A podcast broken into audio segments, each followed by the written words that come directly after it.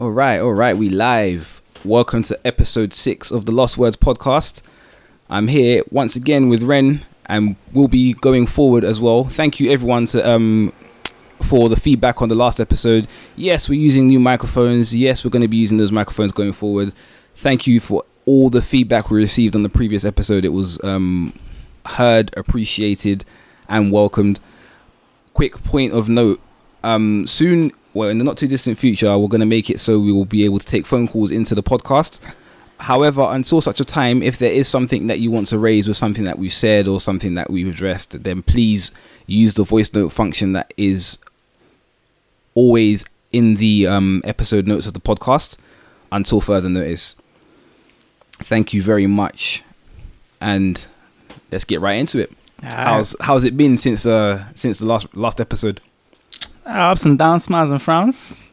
Yeah, I was glad to be back though. Mostly the same. Uh, I knew you'd love me. Mostly the same. I can't lie. It's um, it's been a bit of a change. I'm back at work now, of course. Uh, I'm sorry to hear that. Yeah, it's a bit. It's it's a bit different. It's a bit weird. Um, I feel like the whole fear of the pandemic has now completely vanished, and the government is basically shouting into the wind about, you know, easing easing restrictions on lockdown and stuff like that. But it has also been quite unusual to see that we've got people not wearing masks on public transport and stuff like that. I think we've got we've gone past the point now where people actually care. That's what I heard. Yeah, that that's that's it. Because I think I said this on a previous episode. I think now it, people have reached the point where they feel like if they haven't gotten the virus already, they probably yeah, won't get it, yeah, or they that. have had it and it's been mild.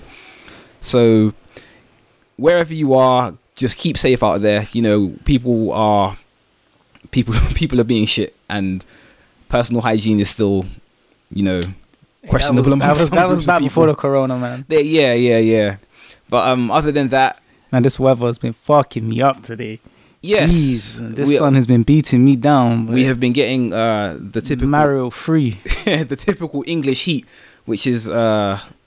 not enjoyable to say the, to say the very least. It's like it's just like a harsh heat. There's no breeze. It's just it's hot. It's so different it's when you go dry. to a different country. Yes, and that's that's re- that's really weird because I've always I've always thought, yeah, you know what, I can I can handle hot weather. Like when, when I went to Jamaica, I was fine. Like I was yeah, boom, it's gonna be fine. But you, the hot weather here and the hot weather in Caribbean countries, even when I went to Thailand, it's just different, it's different. man. It's It's a lot easier to manage in those in those kind of places. Here, it's just hot, and it just feels like it's hot for no reason.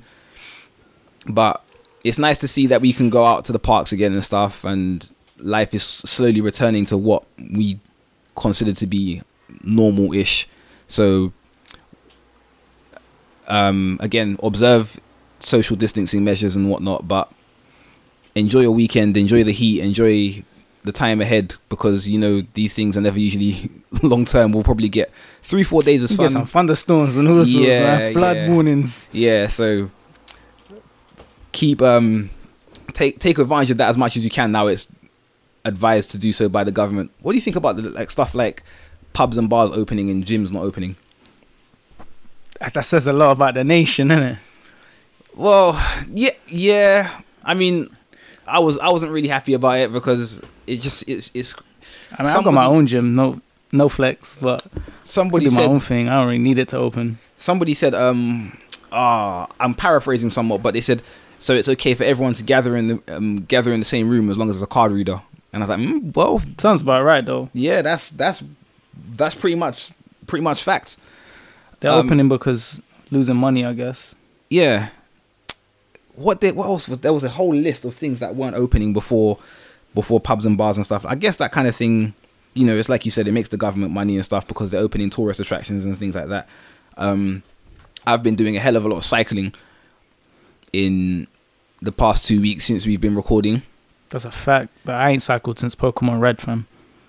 That was like nineteen ninety-seven for his sake.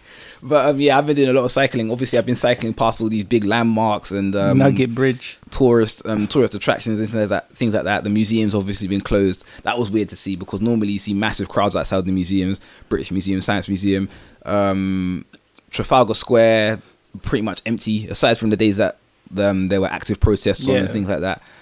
Um, and I also did the uh, cycle of the Victoria Line, Yeah, you did. For a there's a um a Twitter account and an Instagram account called at Chain Cyclists, and they raised over a thousand pounds for the Stephen Lawrence Foundation.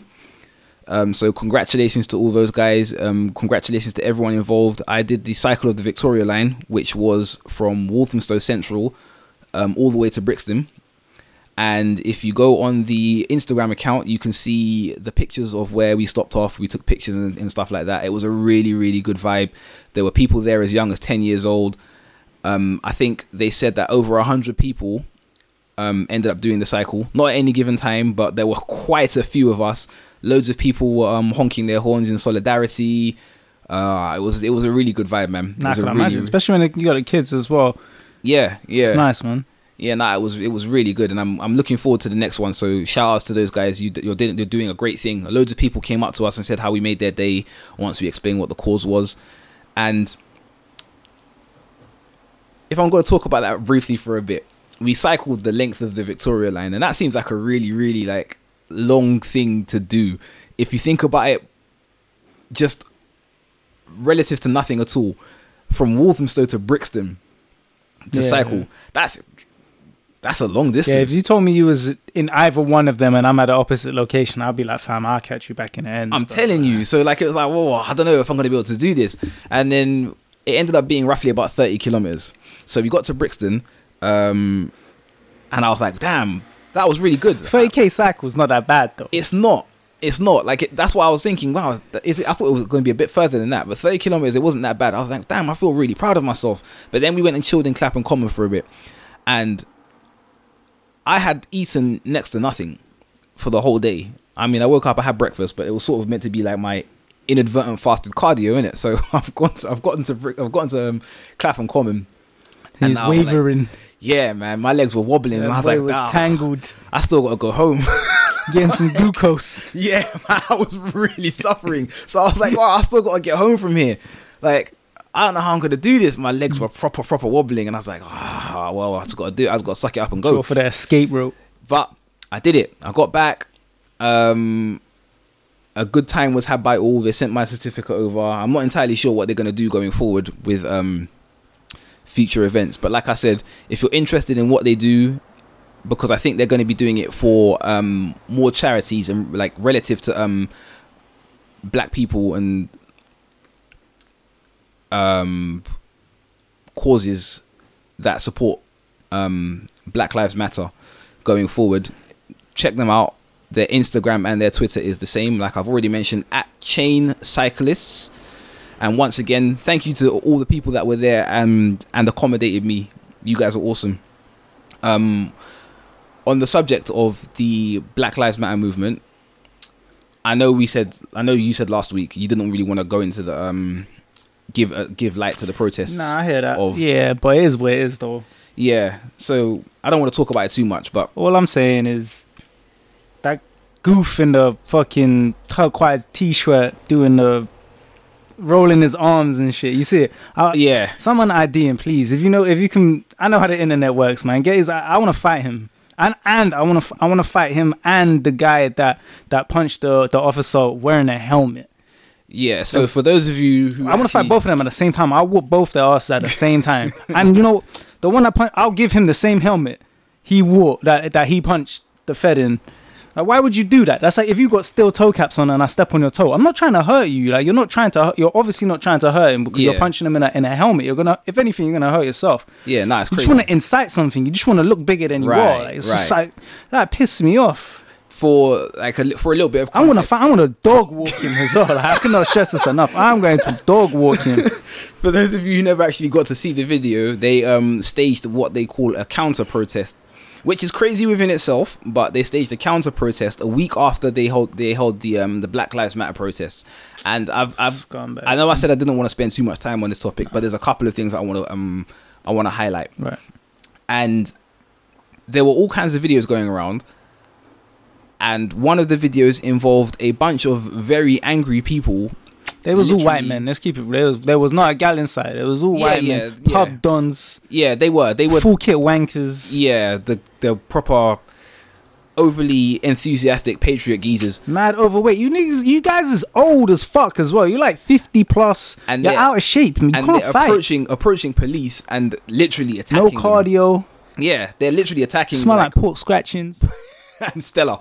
But they're punching police officers. K P nuts. We're w- I'm watching this video and I'm thinking, nah, this is actually crazy. Not even a barbecue one's regular salted. This is crazy. I know, it's out. Like I, if that happened to us, I told you we got bent out like a Rubik's Cube. Easily. And boy's face would have been red, back would have been blue. I don't feel like, and I know I'm just kind of like preaching to the choir here in a sense, but I don't feel like the coverage that that those events got was was fair.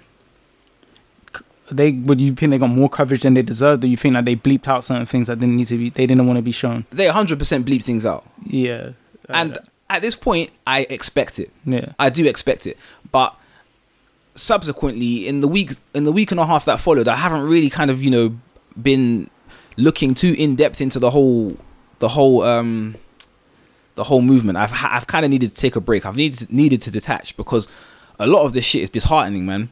A lot of this oh, stuff is really, really disheartening. And I've reached a point now where I, I'm looking at people that want to um, actually be educated on the Black Lives Matter movement, for example, and stuff. And I'm starting to think, is it something that you want to actually learn about? Or is it something that you need convincing is a problem? I guess that's that's a person-to-person thing. You, it is. But yeah, it's, yeah, yeah. it's definitely person-to-person. It's definitely person-to-person. But... um. I feel like when you... I, I personally haven't met anybody that's felt that way, that that feel like they need to be converted. Like, okay, uh, what's it? Change my mind. You know the meme? Yeah, where yeah. Where the guy yeah. sitting by the table, like, whatever, whatever, change my mind. I don't, yeah. I ain't I've met one or I've that. met one or two people, and I've kind of, like, made I've made a mental note to kind of distance myself from them. But, like, the whole... I don't, I don't really want to talk to people about um, things like white privilege anymore because... At this point, if you don't, if you don't accept that such a thing exists, you're never it, like my opinion. My opinion or what I say is not going to convince you that it exists. I feel you. Yeah. So that's what I say when I think when I'm saying people don't really want to be educated; they want to be convinced. So I don't really want to. Um, I'm I'm not really entertaining my, that kind of those conversations anymore because I'm just going to lose my temper, and it's not worth it. It's not worth me losing my temper. On that note, um, I've been reading. There's there's two books that I've been reading. And it's a bad habit of mine, but I start I start one book and I, I start another book. But the first one is um, Natives, Race and Class in the Ruins of Empire by Akala. That book is fantastic. That book is absolutely Man, like. phenomenal. Listen, Akala, I've, I've always rated Akala um, as a rapper and then as a public speaker and an educator. Twist. Yeah, but like, you know, there was um I can't remember what, what, what program he was on where he was uh he was challenging Tommy Robinson and everyone was like, wow, he speaks so eloquently, he speaks so well. And I don't know how I felt about those comments because it it, it sort of sounded like they don't expect black people to be able to speak in an educated Articulate. manner. But like I don't wanna I don't wanna go too far into that because that's a separate issue.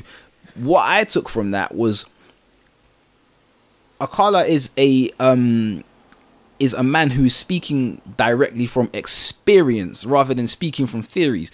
And when I'm when I'm reading this book now, and I'm absolutely captivated because um, Akala grew up in the eighties at a time where racism was a bit more, a bit more out there. Yeah, it was out there. Like it, it, even in the U K, it was a bit more out there. That's when the corner shops had the the no no blacks, no dogs, no Irish on it. And that, yeah, yeah, those yeah those kind of times. So he's grown up in the eighties, and he's talking about his experiences about being racially abused at school. The first chapter of the book was realizing my mum was white, and I was like, oh, this is going to be a very interesting chapter because the way he made it sound uh, was that he never actually he didn't actually look at his mum as a white woman. He, his mum was just always his mum. Yeah. And then the first time he was racially abused, he was like, hang on a minute. There's a difference between myself and my mother.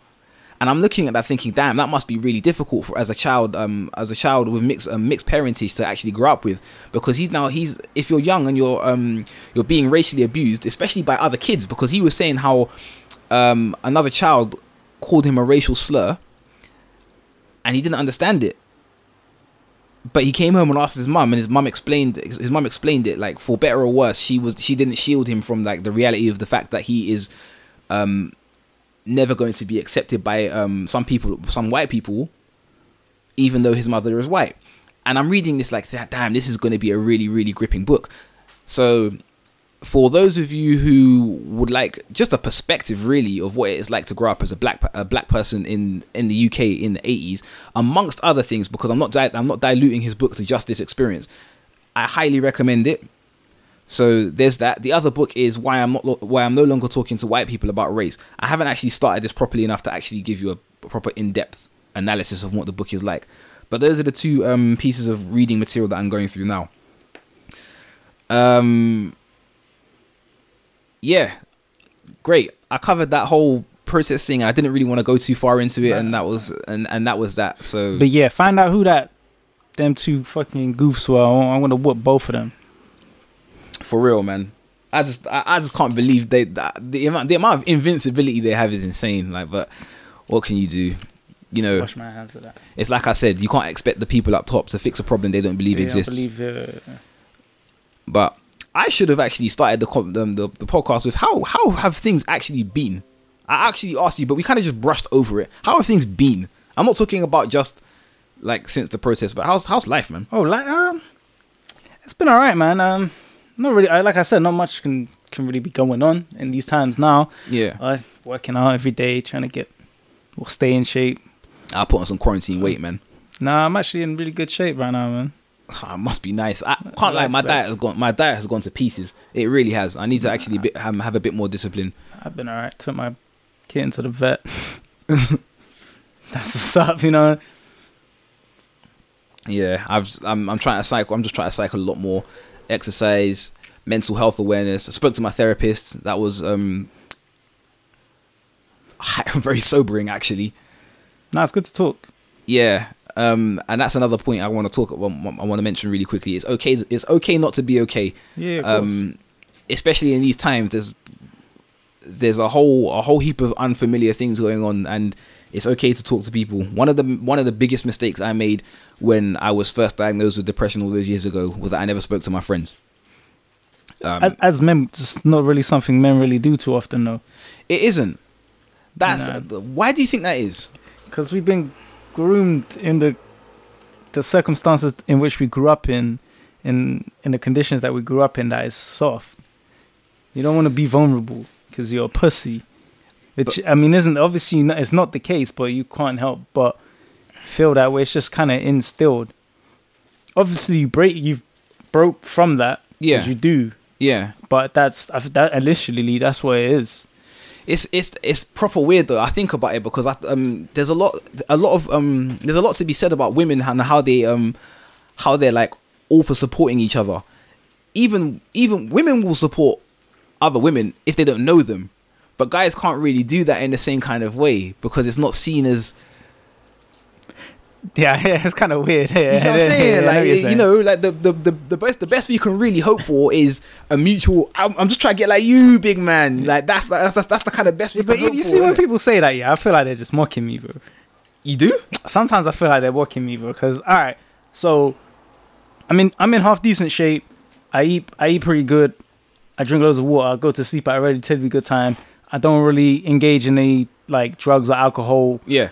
Maybe like only on occasion, like I might drink on an occasion or whatever. So I'm I'm relatively fit. Not to mention I work in the industry, right? Yeah. So when I see someone who I would deem to be maybe like a le- levels ahead of me, yeah, and you'd be like, oh, what's that? What's going on? And then like, oh, I'm just trying to be like you, like all right, whatever. You're just undermining me, innit? But don't you don't you think that's don't you think that's that comes from a place of we don't know as men how to compliment each other? Maybe. I'm not, I, I know their intention probably isn't that. Yeah. But it's just me like, dickhead, man. yeah, but that's but that's that's weird. We shouldn't automatically think like that. Like, do you remember ages ago when I messaged um I messaged in the group chat and said, is it cool to say goodnight nah, to your boys? Not, nah, don't do that, fam. Don't tell me goodnight, bro.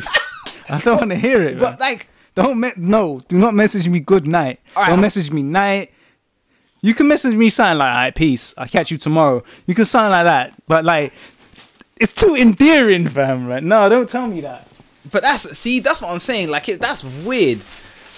I I mean, I guess now, if, if someone was, if someone was to say it to me, I'd be thinking, good night. Like, that's a bit, that's a, that's a bit familiar. Like, you know what I'm saying? Like, I get it. But I don't think we shouldn't be... uneven. Nah, just a standalone, just a standalone sentence. A good night. All right, cool. Like that's we. I think you would have to have that type of relationship from the start, from the very first time I met you. Yeah. All them years ago. Yeah. When I was eleven. Yeah. If if if you did it from then or something, even then, eleven-year-old me's probably not having it. But if you did it from then. So now, nah, right, whatever, you know what I'm saying? Yeah, but nah, yeah. if you just spring out of nowhere on this very, like the very next day, tomorrow, say you did it tomorrow, nah, what's the, we ain't that. Listen, listen, one of the, ironically enough, one of the people on the Chain Cyclists, um, Chain Cyclists Instagram account, uh, he, one of the people that runs it, said to, um, he actually put out something the other day and said, hold on, let me find it, because I'm going to say it word for word. It was actually very, very funny. Dude, so long as it's within a paragraph, it's cool. Like something, something. Nah, yeah, I'm really tired. Work was was whatever today. Yeah, I'm gonna meet up tomorrow. Da, da, da, good night. Cool. But isolated, it can't but be said. Nah, man, that's like imagine is- isolated. I miss you. That's a bit different. You're buggy. I, nah, I, I miss you is nah, I miss you is very different. Like if I say if I'm talking to one of my female friends, for example, I say good night. I'm thinking nothing of it. Yeah. But if I say I miss you, she's thinking, whoa, hold on a minute. That's a bit. That's a bit much, like. Uh, when you're talking to your male friend, if it's a male friend you generally ain't seen in a in a long time, or you ain't kicked it with, and you're and it's part of the conversation. Yeah. Like, yeah, remember when we used to do this? Remember? Ah, I miss you, man. That's a bit different. Yeah, that's, that's cool. cool. But yeah. Just the isolated, I miss you. Okay, so context. The context is important then. Well, okay. Fam, where are you? I'm gonna I'm gonna snuff you. That's right. So the, the context is important. Is this to- is this toxic masculinity? Slightly. It is low-key, isn't it? I don't think it's low-key. I'm high-key, but I'm trying to I'm gonna duff you out. Fair enough. Okay, cool. I'm going to make sure I'm mental note. I can't say good night to my boys.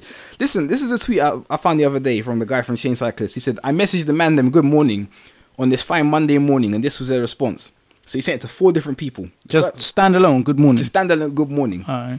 He said, to the first person, he said, good morning. The person says, what do you want? The second person, that's a good friend though. They got a good friendship. Yeah, yeah, they exactly. Good friendship. The second person, he said good morning. The person was like, what? The third person, he said good morning. He said fuck off. And the fourth person, he said good morning, and the reply he got was, are you skunked?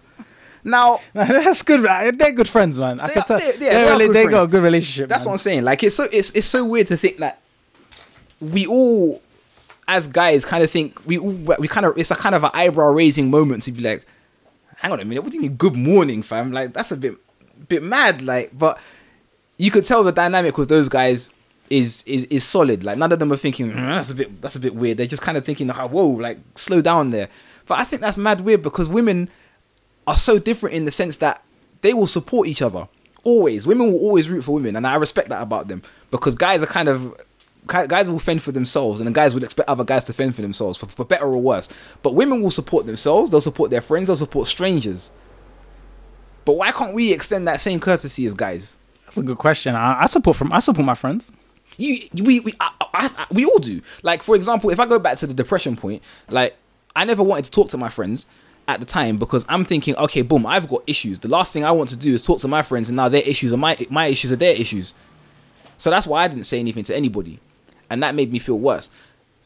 However many years later it's been now, I feel like if I was getting into a place where my mental health wasn't going so good and I started feeling the same way I was feeling all those years ago, yeah. I could talk to you. Yeah. I could talk to my boys. I could yeah, talk yeah. to anyone. I could be like, okay, boom, this is how I'm feeling right now. I'm not in such a good, I'm not in such a good way. And you guys would like, I feel like you guys would work around that. I feel like you guys would be there to help me. But But I feel you deal with it like back, so back then I felt, maybe this is coming from, well, obviously it's coming from my point of view, but you dealt with it in a different way. So you didn't speak about it, but you would be around more though. So it would be like we would we would do more things socially that yeah. would keep your mind off it. Yeah. So you wouldn't have to necessarily talk about it because we'd always be engaging in something. Yeah. But like, for example, but that's okay as well. Like I think that's okay too. It is like support support for your like mental health, especially amongst your friends, manifests in a number of different ways because nobody really knows how to approach people. Like I can be like, boom, if I'm depressed and you're depressed, the way I deal with it is not the way you do. Yeah, with yeah, it. And that's what and that's that's perfectly logical. But if I'm going to be honest, back then, just you guys being around and just us being normal, you guys might have saved my life. And you probably didn't even know about it at the time, but I didn't want to talk about it because I didn't want to burden you guys with my issues. Yeah, I hear that. And at the same time, I feel like now, even now, I feel like if I had said something, would you guys have treated me differently? Differently. I wouldn't. You know, you know me, man. But I don't mean differently, like negatively. I don't mean would you distance yourself? No, no, no, no, no, no. I mean the same. I, I feel like the same. We'd have done the same things. I would have said. The, I would have said the same words, yeah. line for line. Like I would. It's just me. Yeah. I can't speak for everybody, but I'm just. That's just me. I understand who I am, man. You like it or love it. We're still here, so. Nah, that's the truth. That's the truth. But yeah, like look, um, look out for your, look out for your friends, man. I, I'm, I'm gonna say. Fundamentally, it's important to talk to people, man. It's important to talk to people. When I started to um do counselling, when I was um when I was first like properly diagnosed and they signed me off work and all that shit, I was like, there's no way that this random person who knows nothing about me is going to be able to help me through my issues. I felt that way as well when I I had a few sessions, but it was weird because I don't know if like I don't know if my experience with counselling was different, but When when I started having counselling, the the lady, the lady um, bless her heart, I've completely forgotten her name. She was absolutely wonderful. She wasn't really focusing on the fact that I was depressed at all. In fact, I don't even think it was ever mentioned. Okay. But she was focused on trying to sort of like rewire my brain. And the the skeptic in me has set me back on a number of different occasions. But when before I actually before I actually got depressed, you couldn't tell me that depression was a thing. Yeah. Because it's like, you know, stop being depressed, you know, like just be happy instead. Then it happened to me and I was like, okay, f- right, this is actually a real thing. Now I've gone to speak to this random lady. I'm thinking, if you, I'm telling you that I don't think that I've got a problem. You don't know me, so you can't address my problem because you don't know how to treat me. But keep going. But it was kind of like, when I actually got into the sessions and I realized that it was, it wasn't really as much as it was trying to get rid of my depression as it was trying to sort of fortify my mind against the feelings that were making me feel like the worst I possibly felt. I was like, okay, cool, this is actually working. And truth be told, I would have had more proper, like, you know, in-depth conversations with friends and family and, and whatnot. But the, the help that she did give me to address the issues I had was invaluable.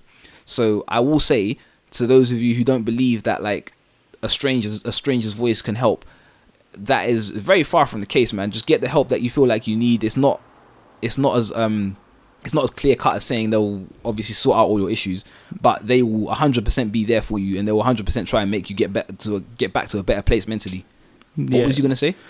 Um, so after a few sessions, however many sessions you had, did you feel like the therapist knew you a lot better and kind of tackled issues more in a way to do with you? Because like you said, when you first met, obviously they don't know you, so they don't really know how to treat you and, and deal with your problems. I'm gonna be honest, do you feel like after the first couple of sessions I was I was a bit I was a bit prang. I was like, damn, I feel like she knows me better than I know myself. Oh, see, so that's good. See, what my experience was probably what deters, or what you said not to let people be deterred from, I felt like it was kind of like a flow chart. Like, you know, when you have a driving lesson, your first driving lesson, yeah, you know, you're just going to probably get to second gear. You're probably yeah, just going to yeah. practice right turns. Yeah. I felt like the the sessions was just flow charts. I would just ask, I would ask sequence of que- questions or have yeah. certain conversations, and it would go to other, you know, like a, a multiple choice. Did yeah. I answer in like A, B, C? What category? The next one comes round, this, that, and the f- so I felt like it wasn't really tailored to me. I felt like it was just like, we're just having kind of generic conversation. I understand. And My- I, I didn't really feel like it was, it was personalized and it was helping me. But as yeah. you said, you shouldn't let it deter you. I was, I was younger at the time, so I kind of, that kind of put me off. Like, this person's just talking to me like they spoke to whoever. I could just be client number number. Yeah, that's yeah, what I'm saying. Yeah. I could be just client number seventeen for the week or something. Yeah, they're gonna hit eighteen with the same spill. Yeah, no, nah, I was I was really impressed because like I think I had maybe two or three sessions before it started getting a little bit more, um, a little bit less about focusing on the actual issue that I had and more about learning about who I am as a person, not just for her but for myself. And Um, we started talking about like distractions and stuff like that. And it was it wasn't a thing where, I, yeah, the first couple sessions I did get the whole flowchart question thing. I, that that that's that's kind of a, I think they they sort of want to create like a psych profile for you, in a sense. But um, that was when I was kind of feeling skeptical. I was like, this this isn't going to help me. If it continues in this vein, it's not going to help me. Going forward, um, it became less about that and more about working on like a, a plan of action. Um, one of the things that I learned, not from my counselling sessions, but was if you can't change the situation you're in, change the way you think about it. And I think that kind of, um, I think the whole counselling sessions I had epitomised that in a sense. I couldn't change the things that I was depressed about, so I had to kind of work around them. And that didn't necessarily mean, that didn't necessarily feel like the best thing to do at the time, but it was sort of a stay of execution in the sense that it stopped me feeling hopeless. It stopped me feeling like I wanted everything to end. So, I don't know, like going third, fourth, fifth session, we started really talking about really random stuff. Um, we played a game of chess. It was... You get washed. I, listen, I'm going to tell, I'm gonna tell a quick... Washed you. I'm going to tell a quick story. And the whole... With the, the quickness. Of, yeah, with the, you got washed with the, the quickness. That's the, why the story is quick. The moral of the story is to never judge a book by its cover. And I left this I left this counselling session pissed off because... Um, let's say it was um, session four. I've gone into session four. And my counselor said to me, what do you like to do in your spare time? And I told her what I like to do in my spare time. And she's like, what do, what things can you no longer do that you used to do in your spare time? I was like, oh, I used to play a lot of chess. But I don't really play with my dad anymore because my dad's doing other other things. And the friends that I used to play chess with, they're all doing their, they're all doing their own thing. And she's like, oh, chess. You like chess? I was like, yeah, I like chess. Do you play? She's like, not really. Like, I, I think I know that. I know Hook, line, sinker, boy. I was like, oh, boy. Man, did she no. let you in the first one and say, yeah, you want to raise the stakes? You want to make it interesting? Imagine. Boy. I, she's like, oh, can you teach me? I was like, I can't lie. I'm not really a good teacher because I don't have the patience. But I can show you the fundamentals. She's like, oh, yeah, I'm a quick learner, so it should be fine. So I'm a quick learner. This session, I taught her how, old, like, we spent the whole session just speaking about how the pieces move, the strategies and stuff like that. And we ended up, like, looking up all kinds of chess strategies and stuff like that. She's like, oh, next session, I'm going to bring in a chess set and we'll play, like, a little game, like a little exhibition game. I was like, all right, cool. And I've gone into this session now thinking, all right, boom, she knows she's probably forgotten everything I taught her. So I'm thinking, I'm going to just play and I'm just going to win and I'm going to be like, this is where you went wrong. This is where you went wrong. She washed me. I got absolutely cleaned out. And I was like, hang on a minute. That's weird. Like, you really are a quick learner. She's like, nah, I- I've been playing this for years. And I was Booped. like, oh, man. I was I was so, I was angry with myself because I felt like, part of me felt like I wasted a session. And the other part of me was like, hang on a minute. Like, I shouldn't be losing this game, but she's like, oh, don't worry, we'll run it back. Like, we'll play we'll play another game another time. We never actually did get to play another game. But yeah, she beat me. And I think that was the session where I started to be more... Um, I was willing to open up to her more okay. because she tricked me in a way that I had to respect. Yeah, that's that's what I'm saying. That's I was funny. like, I, that's the kind of thing that's I would funny, do to man. someone. So I was like, all right, yeah, cool. You know what? You're good people. And at that point, I was like, boom, you've you've kind of fundamentally now broken the ice. So when it comes to, uh, you know... finding someone to talk to, or like building a rapport with them, just beware that things are not always as they seem. Nah, for real. I would have been like, yeah, I used to play a lot of competitive fighting games, you know? Street Fighter and Tekken and oh, stuff. Man, I, I would have blew her up. See, I never, I never even walked in like day free. I never walked in on a hype. I wasn't, I wasn't like, yeah, like I'm, I'm, I'm kind of good at this game. I was like, yeah, yeah, I used to play. And she's like, oh yeah, teach me. She she completely washed me, and I was like, oh man. I'd like, have said, yeah, I battle rap. Yeah, the t- I said, hey yo, I would have cooked her on the spot. But that was um that was an old that was an old chapter. Now I'm I'm, I'm my therapist is kind of uh, helping me manage um other issues I have. I'm not feeling anywhere near as bad as I once did, but like I've still got anxiety with with certain things, um large unfamiliar crowds. Um, I can't answer the phone. I just don't like talking on the phone. I'm not, like, as soon I'm, as I get on the phone, my only thought is, when is this going to end? Yeah, no, I'm, I'm the I'm the exact same. If the if the conversation lasts longer than forty-five seconds, I, I'm tuning out. Yeah, I, I don't know. I, that was a big problem with me. I'm tuning out. I should spend less time on the phone than I do at Cash Point. I feel that I should be better at it though, because sometimes the person on the other end just really wants to communicate. Yeah, no, I'm conver- I feel like I'm conversational, but a lot of the time people just want to call out for small talk, and I'm not really big on the whole small talk issues. I know, like, but sometimes you gotta be, because you don't know what the other person on the line is going through. That's true. That's very true. And I, at the t- I, I, at the time, I didn't think that or feel that. I was yeah, just like being yeah. selfish. Like, yeah, yeah, you are I'm only just chewing off my ear because. I, I, I, when you think when you think about it, if someone if someone rings you, it's kind of like, oh man, like what do you want? Like what, what we've become so accustomed to like instant messaging and stuff. It's like if you're calling me, what could you possibly have to say that you can't say in a message? Yeah. So when someone calls you, it's like, oh, I don't really want to talk. Like just message me instead. But yeah, it's like you said, you should really look at it from the other person's perspective. Yeah, I, I don't think I didn't think about that at the time. We don't think we don't ever really think about something so small being so deep to people. Nah. That's the problem. Especially like when in a relationship. Oh yeah, one hundred percent. Like I was in a relationship, and like my ex, she liked to talk. Yeah. On the phone, I'm more of a messenger. Like I'm more message. Yeah. She wasn't really in. She she didn't like that. She liked to speak on the phone. Yeah. But obviously, that I always saw that as like a problem because it's like I couldn't do anything else yeah, at the same yeah, you know yeah. When you're messaging in the chat, you can just bam bam get back to what you're doing. That's or this, it. That. When you're on the phone, you kind of got to zone in on that. And like I said, it was at the time it was selfish because you don't really know how the other people why that other person wants to make that small talk and how they how it makes them feel when you do give it when you do give it back to them. Yeah, hindsight. Even though even small talk, it could it could be a, a genuine conversation or a deep a deep conversation. I do like the I, I do like the you know it's weird because when I say I don't like answering the phone. I don't mean, like, if someone calls me, if one of my people calls me, I'll, I'm happy to talk to them. Like, after a while, when it starts to, like, melt into, like, casual small talk, I'm like, mm, you know, I could really be doing something else. Yeah. But generally speaking, I don't really mind talking to people I know. Where the anxiety comes in is talking to people I don't know. Yeah? In which case, like a phone interview or something? Phone interviews, I, I suck at phone interviews. I'm terrible at phone interviews. I, I think the problem is I'm not good at talking to people when I haven't seen, when I can't see their face or I haven't yeah. seen their face before. And this presents a lot of trouble to me as the, as the landline, as the landline payer in my house. Uh, but it's something, it's something I'm working on. I don't know what it is. It's just like, it's a mental block, innit?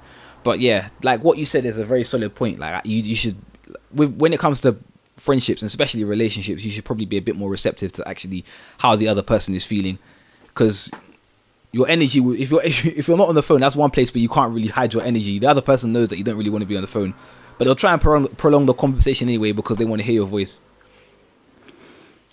I yeah, try, I phone, phone interviews are weird, especially when they ask you to kind of paint a picture or something, or, or give an example. Oh man, when, no! Like especially me, like working in gyms and stuff. I remember a long time ago. This is about maybe ten years ago, showing my age, maybe longer than that. Yeah, I got a, a phone a phone interview for like Fitness First, and they they asked me to um like describe like a couple exercises or whatever. Yeah. When realistically, that's like reading a. a guide on that's like reading the F A Q or something. Like, yeah, without yeah. the visual, it doesn't it doesn't work as well. Like you could be a better instructor showing it and saying very little, so long as you're showing you're demonstrating things in a clear way. Yeah. I think they I think really they just want to see how you articulate yourself. But at the same time I feel like it doesn't really matter, it doesn't make you any any better or any worse at what you're about to do. Obviously if you can explain something in greater detail yeah. and make it as understandable as possible, it's better. But realistically, if if I if I asked you how to do a press up and you showed me, I'm probably gonna learn a lot better from seeing you do it than you describing it. And yeah. I can't see you. Like, what does yeah. that matter? I'm not really fond of the whole telephone interview thing because I kind of, when it comes to interviews and stuff, when it comes to talking to people in general, I sort of like I bounce off their energy. Like if I'm talking to someone, I got that job by the way. I'm just I didn't I didn't take it. Yeah, congratulations, I got, I, my guy. I got somewhere else. yeah, like if I'm talking to someone. I can look at their I can look at their visual cues and I can be like, okay, cool. I don't know if I'm doing if I'm doing I, I know if I'm doing well. I know if this person actually doesn't w- wants to talk to me. I yeah. know if I need if they need more from me. And without the kind of personal element, it kind of it's kind of ugh, about this kind of ugh, about it. I, I feel like I'm not saying the right thing sometimes. Case in so, point, you get a you get a wardrobe, you get a bed, you get a desk, you get anything to put together. It comes with instructions. Yeah. Imagine them instructions was just words. Yeah. Right. There you go. See? Trash. Perfect. That's a perfect analogy. But um, yeah, like I say, I'm working. I'm working on that. For those of you who actually do ring me sometimes, I'm sorry. Sometimes I know that I'm not really giving you the best energy, but I'll try to do better going forward. I've learned something today. Yeah, I apologize as well. I'm not really sorry. Try I'm to, apologizing to people that's probably never gonna hear it. Ain't ever calling me again. Try, but try to message me whenever you can, though. Like I'm, I'm not really, I'm not really big on all of that. Um, what else did I want to talk about? Uh. You know what? This is a really, really random segue, but I've been watching a lot of um my, my daughter has become addicted to um challenge T V.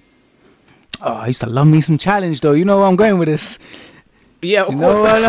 Know, love me some Catchphrase, boy. Yeah, man, like Roy Walker was my dude. But all that, that was the, my guy, man. The my, only thing they've been rinsing recently, recently is um, Mister Chips. Just yeah. Say what you see. Nah, money in the, the bank. One. Catchphrase was the one. I've been watching um the Ready Money round. The old, the old nineties, the old nineties game shows were were, were amazing, man. Catchphrase. Go through the M in any direction. um, but Catchphrase is the one. They've been replaying The Chase. And um, Chase is alright. The the guy in The Chase looks like my dad. The Chaser. Yeah, one of he the Chasers. He, he looks like my dad, innit? He, he, he, like he, he, he, yeah, yeah. he does. Um, my dad ain't that smart though. That guy's a mastermind champion. Yeah, but yeah. um, yeah, The Chase and um, Who Wants to Be a Millionaire? And Who Wants to Be a Millionaire is a crazy one because I was watching one episode the other day, and um, a, a guy got to, I think he got to one hundred twenty-five thousand pounds, and he used his phone a friend, and I can't remember the answer. To, I can't remember the question was. I don't even think it was one hundred twenty-five thousand pounds. Doesn't really matter the amount of money, but the question was something to do with in which uh, on which of these lands was uh, J R R Tolkien's The Hobbit and Lord of the Rings set. And one of the answers was obviously Middle Earth. So he's used his phone a friend, and his friend's like, yeah, one hundred percent Middle Earth. So he obviously got that question right. And I started to think about what would happen if it was the other way around. And you've called us, you've, you've called someone up. It's a one hundred twenty-five thousand pounds question or sixty-four thousand pounds question. They're like, yeah, it's this answer. I'm one hundred percent right. And they're wrong. I'm duffing you out straight away. For real? From the from the studio to your crib, I'm outside. no, nah, I just want to talk. I just want to talk. Nah, I just want to talk. I thought about it. Can you imagine? I mean, that money isn't really yours to lose in the first place, but you've got thirty-two thousand pounds. You've got sixty-four thousand pounds, for example, and that question can either win you one hundred twenty-four, one hundred twenty-five thousand pounds, or lose you thirty-two thousand pounds. And whoever I'm calling, better they better grand. Be on the other end on Yahoo or whatever search engines was popping at them times. A O L, they better be. Can't even say Googling it because it wasn't good. They better be Yahoo in that. But like, I understand that sentiment. Like, if you if you if you call someone and they lose you a whole bunch of money, it's like, oh yeah, boom, like you got you got to get you got to get fucked up. But if you they gotta win, buy, you gotta buy me some Nando's or something, or you gotta buy me a pizza or something. On the flip like that, side, man. You know what I'm saying? No. Like, you that person that won. No, nah, yeah, I will bust them. Like, oh, I'm not okay, gonna, I'm not okay, gonna give you the okay. I'm not gonna give you the amount that you won me. I'm not gonna be honest. yeah, I'm, yeah. I'm gonna see. I'm gonna try and sort out my situations yeah, first, okay. and I'm gonna, but I'm definitely gonna bust them. Yeah, of course. Fair enough. Fair I'm enough. I'm definitely fair enough. I can't lie. Even if even if. I never used my lifelines and I still won whatever. I'm still going to bring my peoples in. Yeah, of course. Everybody eats. Everybody eats. But like, no, I've been watching these shows and I've learned some proper random things, man. Like, it's actually really... That's general really knowledge is up there. Oh, yeah. yeah. Like, I can't lie. I've been thinking, hmm, I low-key want to go on The Chase. But I won't remember... I'm, I'll never forget the time when I was like... I said... I, I pitched the idea to my mum because I was genuinely thinking about it. Like, yeah, I was like, Mum, I think I want to go on The Chase. And she looked at me, she's like, yeah? And I was like, yeah, but like, if they ever ask me questions about like British history and stuff, I'm not going to know any of that shit. Because they ask really random, obscure questions like in, in the year fifteen forty, ah, yeah, who was the reigning monarch of, of, of, oh, of England? It's like, I don't know none of that shit. I don't care about none of that shit. And I was like, yeah, I, if they ask me about British history, they're not going to, I'm not going to know. And she's like, and geography. And I was like, yeah, maybe. And she's like, and science. I was like, whoa, like, Mum, slow down. On blast. Yeah, like, you're basically just calling me stupid diplomatically. Anyways, I now realize that if I do decide to go on The Chase, she's not getting a penny from me. No, nah, I'm playing. I'll, I'll sort my mum out. But like, I'm still thinking about it. I'm still thinking about it. So watch this space. You you might end up having an episode where I'm actually on actually on a T V. Did they still make catchphrases? That's the, I'll go on Catchphrase. I was bad at. I was a bad man at that game. Catchphrase is hard now, man. Oh, I don't know. It's still, so it's still happening? I think so. Oh, and I was I used to be sick, and I was young back in the. I was yeah, young then nah, when it was nah. coming on as well. I was hitting. I was getting so them was before, the, before the adults was getting. I was like, how did you not see that? Yeah, so was I. That's that's um, they were answering some some questions. I'm like, how could you not? There's know what like there's like a road, and the road's light life. Yeah, yeah? The road's called life. Yeah, and then one side's dark, one side's light, and he's walking on the bright side of life. It's the yeah. bright side of life, and they're like, uh, the dark, uh, dark side, dark side road, um, sunny life. Uh. Yeah, yeah, yeah. They're, they're stupid. Like, it's it's yeah, to the point where I think fuck? maybe they're doing this on purpose because some of them are like the, the answers are glaringly obvious, innit? But there's a happy car and a sad car. Uh, uh, it's a joyride, isn't it? Like, yeah. Uh, uh, frustrated motard. What? Get hey. Nah, I'm stop I'm, his time. I'm honestly thinking about it. Like, I'll be in the crowd heckling them, of course. But I'm not. Nah, I'm I'm seriously considering Tipping Point as well, because some of the answers on Tipping Point are like, yeah, I could, I could, I could milk this. But I also looked at the game shows back in the day, and the questions are a lot easier, man. They're a lot easier. I mean, you were playing for a lot less money back then, but they're a lot easier than they are now. Like, if I, I was watching New Catchphrase um, compared to the old Catchphrase, and I was like, yeah, old Catchphrase, I would watch this. But New Catchphrase, some of these catchphrases are really obscure, man. Hey, you ever watched the old phrases episodes? That don't exist. You see, ever watched the old episodes and they show you like the prize and like, oh, you could be jetting away to this place. Yeah. And the camera quality is so old and shit. Like, yeah. This place looks dead. Yeah, some of the old prizes were crazy. Like, yeah, you could win a, di- a, a dishwasher. It's like, right, blender. Like a, yeah, like a, a um. Nah, but when you get jetted away to this place and it's like, this, this is, this looks so trash. The old cars they used to have, the, the old cars they used to give away, like the Ford Proton and stuff like that, and all the white guys and all the white men and white women that used to have the all same haircut and the big glasses. They all used the to, wide shoulder pads. Yeah, yeah. Um, they, um, another one that came on the other day was um. I think is is the Price is Right? We have to guess higher or lower with the cards of Bruce Forsyth. Yeah, yeah, yeah. That came like on the other day. I was like, flipping. Rest in oh, peace. Seen, rest in peace. Yeah, rest in peace, Bruce. I haven't seen that one in a long time either. Um, Bullseye was on. I don't really care for that. So what got your daughter into this? I have no idea. And my nephew, you've been killing Ninja Turtles. I like it because when I was his age, I was killing Ninja Turtles as well. So it feels good. We bond over that. Yeah. Like.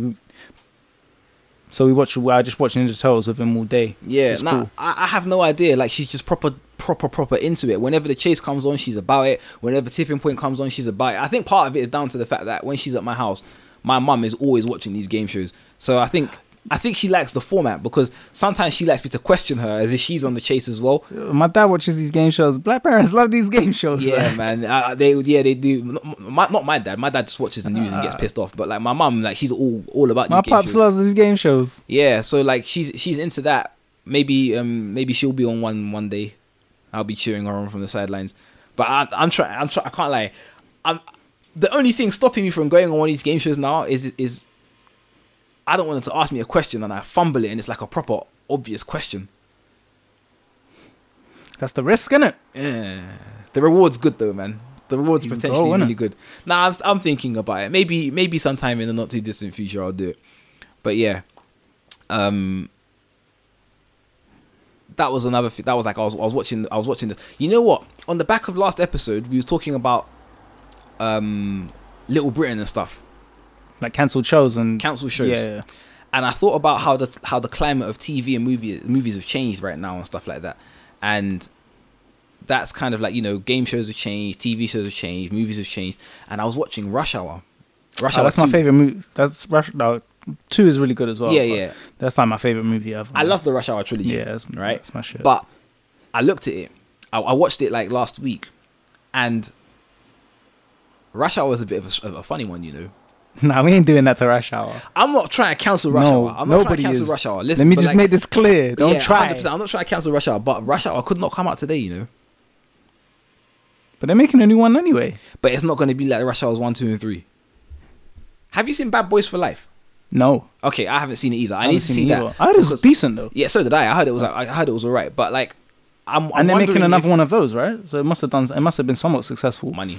Really? But yeah, I'm I'm wondering if that was any different from like the original Bad Boys. But I'm th- I was watching Rush Hour, Rush Hour two, and I was thinking, damn, some of these jokes just couldn't fly now. They they legitimately just could not fly. Yo, when um when Chris Tucker's running up the stairs and the lady's like, "Watch out, Kobe." Rest in peace, Kobe. Well, obviously she just thinks he's Kobe because yeah, he's like, I thought that's hilarious though. Yeah, no, it's it. That, but that's what I'm saying. It goes back to the point where I was like, racial insensitivity hidden behind like humor. was was okay. You see what I'm saying? Back I mean, Rush Hour one. Let's think about Rush yeah. Hour one. The, the scene where they go to um where they go to the, uh, the to the bar, and like what's Chris up, Tucker, my nigga? Yeah, yeah. You got Jackie Chan saying, "What's up, my nigga?" At this point, I fucks with that though. That's Jackie Chan though. At, that, at this point, though, but you got to think about it like this. Jackie Chan didn't speak English. At one time, yeah. No, at this time. Of course he could speak English. Nah, his English was not good, man. In ninety-eight, he could speak English. His, when did Rush Hour come out? ninety-nine? At that time, his English... If if if, if a script... A script Fam, he was Jackie like, Chan, I like to let people talk who like to talk. He could speak English, man. I'm you not know, hearing he that. Had to, you Go, you know good and well, we had to do that line at least twenty times, but it wasn't in the outtakes. Nah, nah, of course not, because that's not funny. But, but like, I'm thinking now, Jackie Chan's English was not very good. Like, you look at the, you look at the outtakes of the movie, Jackie Chan's English was not very good. So now he's walked into a bar, and a script writer has probably said to him, "This is the line you're gonna say. You're gonna say, 'What's up, my nigga?'" Yeah, okay. He has no idea what that means. Yeah. Do you think now, however many years later, he's now aware? Nah, because you got to think of other people that that was there. They would have been like, "No, take that out." Like if, if Chris Tucker, really, but then again, they're getting paid, so I don't know. When yeah, you're getting exactly. paid M's, you, Money, you might turn a you might Ho- turn a blind. Hollywood is not telling him to take it out because at the time, again, like I said, it's funny and therefore it's acceptable.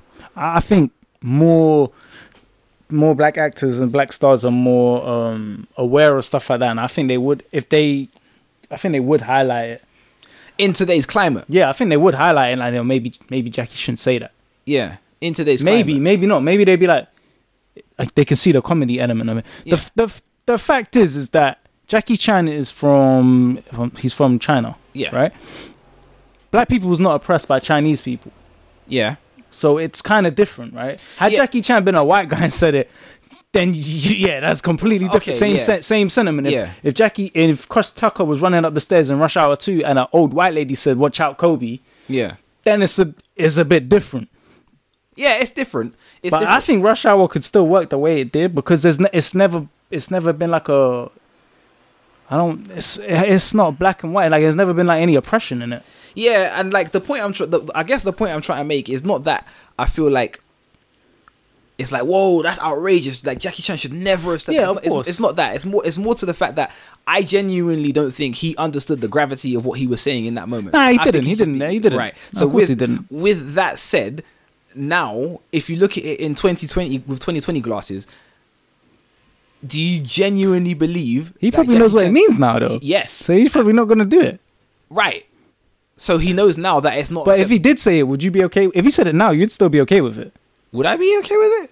Yeah, you, it's Jackie Chan, man. I'm okay with it. If Jackie Chan says it in Rush Hour, but it's the see, it's, it's a bit. I'm okay with I'm okay with Jackie Chan saying. Maybe I'm a hypocrite. Call me what you want, but I'm cool with say with, with Jackie Chan saying. He's not blurting it throughout the whole film. I feel like, like it's a bit of a. Dangerous... He calls him. He calls him Carter. He doesn't call him my nigga the whole film. Yeah, like, yeah. You know yeah, what I'm yeah, saying? He, yeah.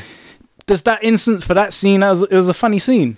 It it was a funny scene. Like at the time, it was funny. Like at the time, it was funny, and at the time, it had shock value, of course. But like again, like I said, it was funny. So the humor overrides the fact that the, overrides the shock value. But now. I look at it and I think, this couldn't fly today. And it's not a thing where it's, it's like, it. If Jackie Chan said, I'd be like, nah, you shouldn't have said that. I'm just thinking now, in this climate, it's a very, it's kind of a very dangerous, a dangerous uh, area to kind of be like, I can, he can say it, but... I can honestly say, and I'm not even on that platform, yeah?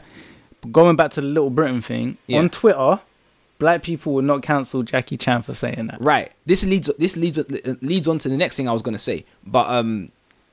continue that point because I, I, I that was my point. My All point right. is that black. I, I don't think no black people are not going to cancel Jackie Chan. They're not going to cancel Jackie Chan. That's that's that's that's that's a fact of the matter.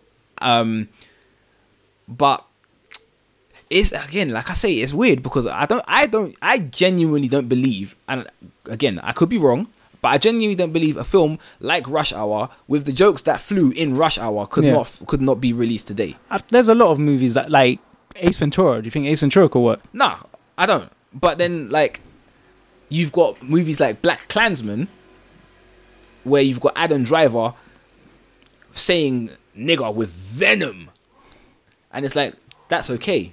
Because contextually, yeah, it's so, all right. Yeah, it's for the context. It's like right? Django. Yes, exactly. So, I feel like the whole the whole film industry is in a bit of a in a bit of a grey area at the moment. Because... I when I watched the I watched Black Klansman and I know I don't know Adam Driver at all. I think he's a very good actor and I don't th- I do not believe he's a racist and I do believe that he was obviously you know he he got into his role. He gets very into right. his roles. So I'm not saying rah boom he shouldn't say that blah blah blah yada yada. But those kind of things would be accepted contextually. Yeah, yeah. But I feel like if they released another Rush Hour, it would not be accepted contextually because it's not under the guise of um This is what this is what it was like for white people to treat black people. It's this is what it's like. No, this is this is like just for humor. Yeah, it's not acceptable as humor because it's not real. it's not like a real um, representation of how people used to treat black people. So when you watch movies like Django Unchained, where you've got white people calling black people nigger, it's fine because that's what black that's what black people used to be exposed to. But you haven't got Chinese people running around saying, "What's up, my nigger?" So that kind of thing isn't okay. Hmm. I get what you're saying. I, I used a lot of words to explain a point that I could probably no. Have done in a sentence, I get what you're saying. Um, uh, like I guess my argument for that, and it's still it's still kind of stretching it. It's still a bit of a reach, right? But uh, Rush Hour One set in L A, yeah. Yeah. This is not giving like Jackie Chan a pass or nothing like that. But there's there's uh Asian gang members in L A that use that term. I'm not saying it's correct. I don't I don't personally agree with it, but the people on their block who they grew up with, yeah, that that's another that's another blurred line between black culture and, sh- and street culture, because there's a difference. When people say culture, there's like history and heritage. That's a separate culture from like growing up in the streets. Like that culture, in my opinion, doesn't have a color. That's yes. just a that's just a way of life. Yes, the way, you know, we have friends who are different skin color to us that grew up in the same circle, same situation. Yeah. yeah, yeah. Say madness, everything. That's different from. That's a different type of culture. The line's very like blurred though, because it of, is. Yeah, it is. Um, but people get that confused. But what I'm saying is, um, going back to the point is that there's a lot of there's a lot of people in gang culture that use that term. Yeah. So I'm not saying that they would somehow figure a way to write it in that way or whatever, but they there are Chinese people that say that speak like that in L A, so it's not that it's not the truth, because it does happen, yeah. But it's just not in that circumstance, right? And that's again, that's not a thing that I like. I don't agree with. I'm not a gang member, yeah. yeah nor yeah. do I believe that.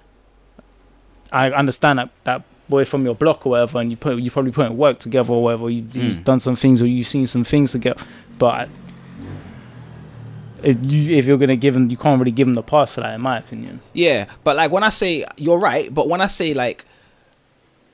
It's not real. That's I mean, just to play devil's advocate. Yeah, yeah. I'm, I'm, I mean more in the sense that you've got like, uh, I know I'm, I'm, I'm bringing it down to like the proper nuances of the movie, but yeah. you've got, a, you've got a, a, a guy who's come from China. Yeah. He's, a, he's, a, he's a cop, yeah. and he's trying to like not imitate, but he's following the lead of, of, yeah. of, of a black American. He's walked into a bar. He said, "What's up, my nigga?" Yeah. You know, like fundamentally, a. In that situation, that would never happen. No, no, no. Yeah, of course not. And no. that's what, and that's what I speak to when I say when I'm talking about the element of realism. You've what? got it, with, it, with the ele- with with um, films like um, Black Klansman. Yeah. You literally had white people just going around calling black people niggas. Yeah, that was yeah. a real. That was a real thing. That movie was a. It's not obviously. It, it was based on a true story, and it was. Yeah. So the yeah the Rush Hour thing's a little out of context, but yeah, I I, yeah. I see how it could be tweaked where we we could have a slightly different argument. Yeah. Yeah. And okay, that's fair enough. But I think it could run in today. I hope it does. I'm waiting for them to make a new one, man. That's my shit. Uh, number three wasn't so good. It wasn't that good, no. Um, going back to your point, because I, t- I said I said I didn't want to forget this. Um, they there's there's sort of been like a real. Like emphasis and effort now on cancelling old shows, and I know we spoke about this last episode, but there's been like a real emphasis on cancelling old shows where they've like you know done um, blackface and things like that, and they've been racially insensitive and stuff. And a lot of people that like have acted in those in those shows and movies, they're like coming out and apologising, saying blah blah blah. You know, it's um. It was a, it was like reprehensible behavior, and I'm sorry, and I didn't understand the offense I caused. Blah blah blah, yada yada. You know, P R bullshit. Black people haven't asked for this. Yeah, I know, right? Um, see, because I'm not, I, I don't have a Twitter, and that's usually where it goes down, right? Usually, but, but it's, it's all over the place. But yeah, yeah, it is all over the place. Yeah. All right, but I feel that. And I can't prove it, but just going off speculations, I feel that some people, I don't, I can't give a percentage, are genuine about it. Yeah. And they and they really believe that that should that it's not okay. Yeah. And then some people say it because they know it's what people want to see, or they know it's what people want to hear. I guess I can't prove who's genuine and who's disingenuine, but I, I think I think is, I I would assume that that is, is some of that. I feel like what's bothering me is like a lot of people's like, look at me, I'm for the cause. Yeah, which I appreciate you being like supporting it, but it's it's again, it's kind of blurry who's genuine and who's not. Uh, what what really like it's it's it's sticking with me in a bad way is that I feel like now they're you know they're cancelling all these these shows and stuff like that, and they're making apologies. I feel like now the whole movement is kind of being undermined because they're kind of narrowing it down to this this this one thing that black people did not ask for. See what I'm saying? We like black people, especially in, in Black America, they just wanted to be treated. They just want to be treated fairly. They want like to see. They want to see police reform. They want to see like congressional. Not not. I don't know about congressional changes, but they want to see like institutional changes and stuff like that. And now you know, we're, boom, we're cancelling a couple T V shows. Um, That we didn't watch anyway. Yeah, so it's like this is this is all this is all nonsense, and I feel like the whole the energy of of two weeks ago where people were protesting, people were raising awareness, has kind of now sort of been shunted to the side in favor of sort of not mocking, but it's like, hey, look over here, look, like all these shows are being cancelled. Like, oh, these people are so sensitive. The Black Lives Matter movement is so sensitive, and I want to remind everyone to keep your um. To keep your eyes on to keep your eyes on the prize. Yeah, that's uh, very true. Especially, especially over here, we're not really having such a. Over here in the U K, we're not really having such a um, a movement where they're cancelling all these old T V shows or such. You know, we had the little whole Little Britain conversation last week. In America, it seems to be much more widespread, but now people's timelines are sort of going back to normal. Yeah, and, nah. Keep it moving, man. We, you gotta we, keep keep the thing alive. We do need to we do need to keep it alive. I, even me, I've kind of I've I've taken my foot off the gas a bit, but I've like like I said, I've needed to kind of detach because a lot of this shit is a lot to kind of a lot to deal with. So while I do say to keep your foot on the gas with this, be be mindful of your mind at the same time. You know, it's it's okay to not. You can't crusade every day, if especially especially if you're not feeling your best, because some of this stuff will break you if you if you if you look too deep.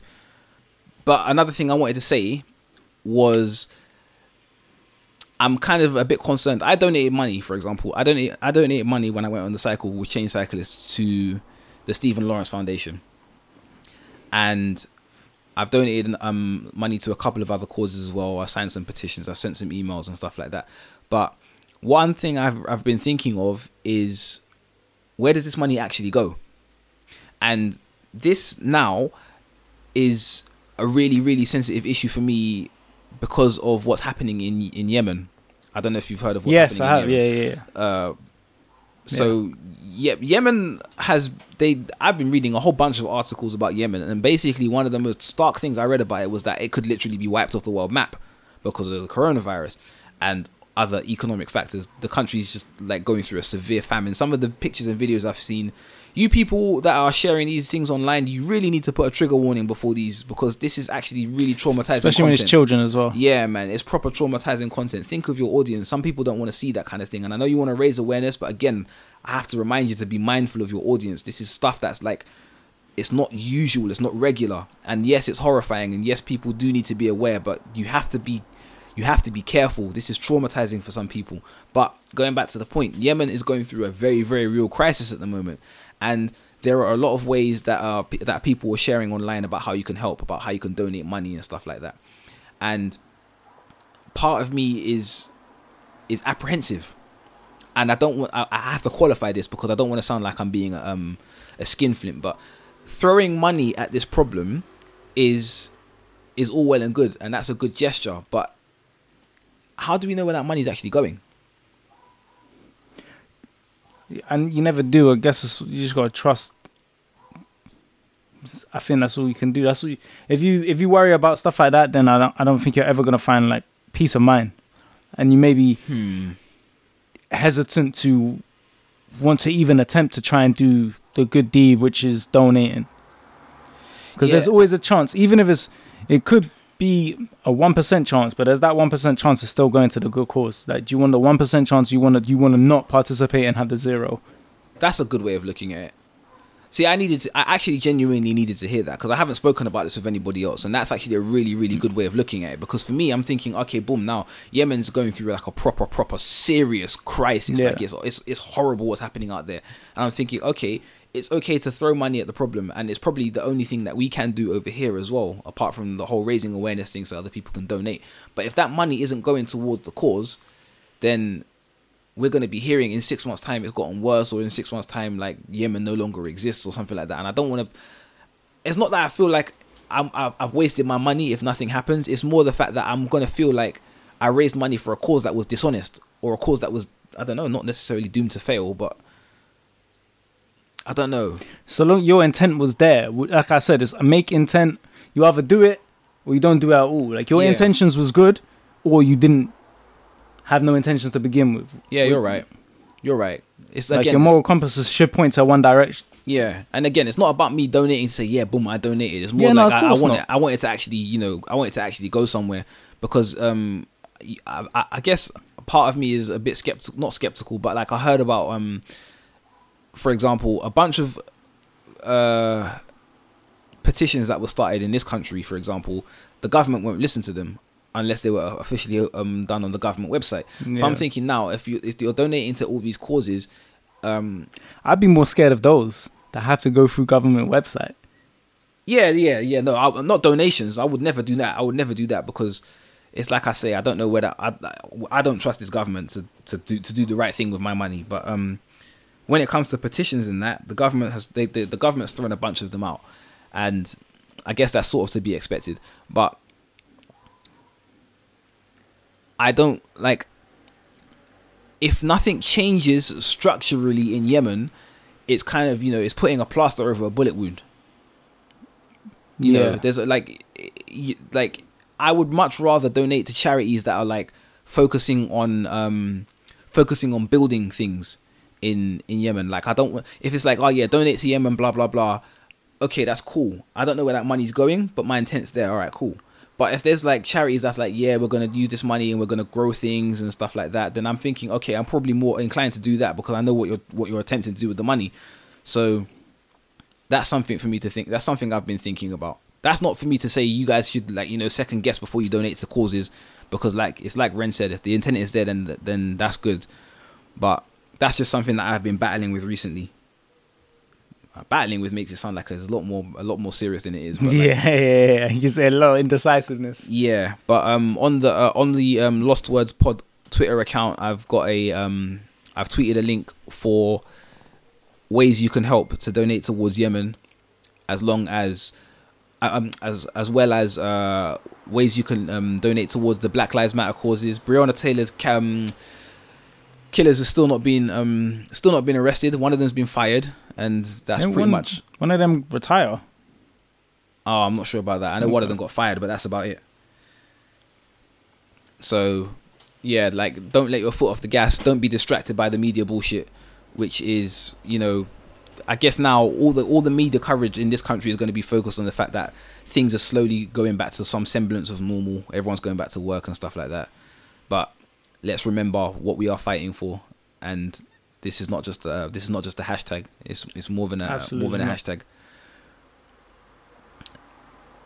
hashtag. Boy, thinking about this is kind of thinking about the stuff that I saw in Yemen. Is I don't know, man. It's heartbreaking, man. It really is heartbreaking. But we will pray for better times, and we will pray for the people of Yemen. Yeah, this country needs to do a lot better in terms of supporting it. You know, Jeremy Corbyn said a couple of years ago about... Especially when you're selling weapons to um, surrounding countries and places that would look to harm that... Any any war that takes place that you're providing weapons for, like, you know, that shit's fucked up. Yeah. Yeah, it's basically the beginning of Iron Man one, innit? I don't remember that one. It wasn't that good. Yeah, well, it wasn't that good. Forgive me. Um, was there anything else that we we needed to cover? Um, what about the recent poll that came out about how black people and white people view? Uh, it's basically like a lot of white people are oblivious that. Oh, that, I remember. Remember what I'm saying? Yeah, yeah. Now, this was actually very, very interesting to me. This was very, very interesting into me. Uh, C N N International ran a poll, um, and the headline reads thus. Most black people's views of race and racism in the U K are profoundly different from those of white people, according to a sweeping and exclusive new C N N slash Savanta Comrades poll. And some of the statistics that I read on this were, um, hold on a second, I'm gonna read it. Read it. I'm gonna read it all in percentages. So this is black people. This is British as well. This is yes, this is this is, this is this is isolated to the yeah. U K. So it says here, sixty-six percent of black Britons find statues of slave traders or colonizers offensive, compared to thirty percent of white Britons. Now, that should be one hundred, one hundred. Yeah. Yeah, quite, yeah. That needs to be one hundred, one hundred. Quite like, literally. We... The fact that, like, it's so weird to think. Unless that... they did it, like, no, but even that, does, that wouldn't make sense. I, I'm thinking they did sixty-six or thirty-three, obviously, you know, it's like yeah. a split. Yeah. But no, like, that needs to be one hundred percent, one hundred. Everybody that took that survey should feel... Of every black person that took that survey should be offended by it. Yeah, and that is, it's really weird because when they took down the uh, the statue of, excuse my ignorance on this point, but when they took down the statue of that guy in, in Bristol, Bristol, whatever his name was, Robert Colson, whatever his name was, I had no idea that this country had like statues or monuments dedicated to actual slavers. Like, I had no idea that they, there were statues in this country that basically celebrated this fact. And I know that a lot, uh, the counter argument, especially in this guy Robert Colson's case, was that he did a lot for the, co- the community of Bristol. But the fact was that he profited off the backs of slaves. So, you know, you one, I don't know, man. I, I'm gonna leave that. I'm gonna, I'm gonna leave that point there anyway. sixty-six percent of black Britons versus thirty percent of white Britons. The second statistic was fifty-eight percent of black Britons think the governing Conservative Party is institutionally racist, compared to thirty-nine percent of white Britons. What do you say to that? Uh, again, when you have no diversity in your cabinets and a lot of people that point the fingers and delegate positions do not come from diverse background, yet you have diverse thoughts. Saying they're not. And again, I feel that that percentage should probably be higher on both ends. Yeah, it should be. I, I mean, I don't know who, I don't know what this, this, this sample, where this sample was taken from, because I wasn't asked. Um, but who am I? Uh, next statistic was uh, this is a good one. fifty-four percent of black Britons say police are institutionally racist, compared to twenty-seven percent of white Britons. Um,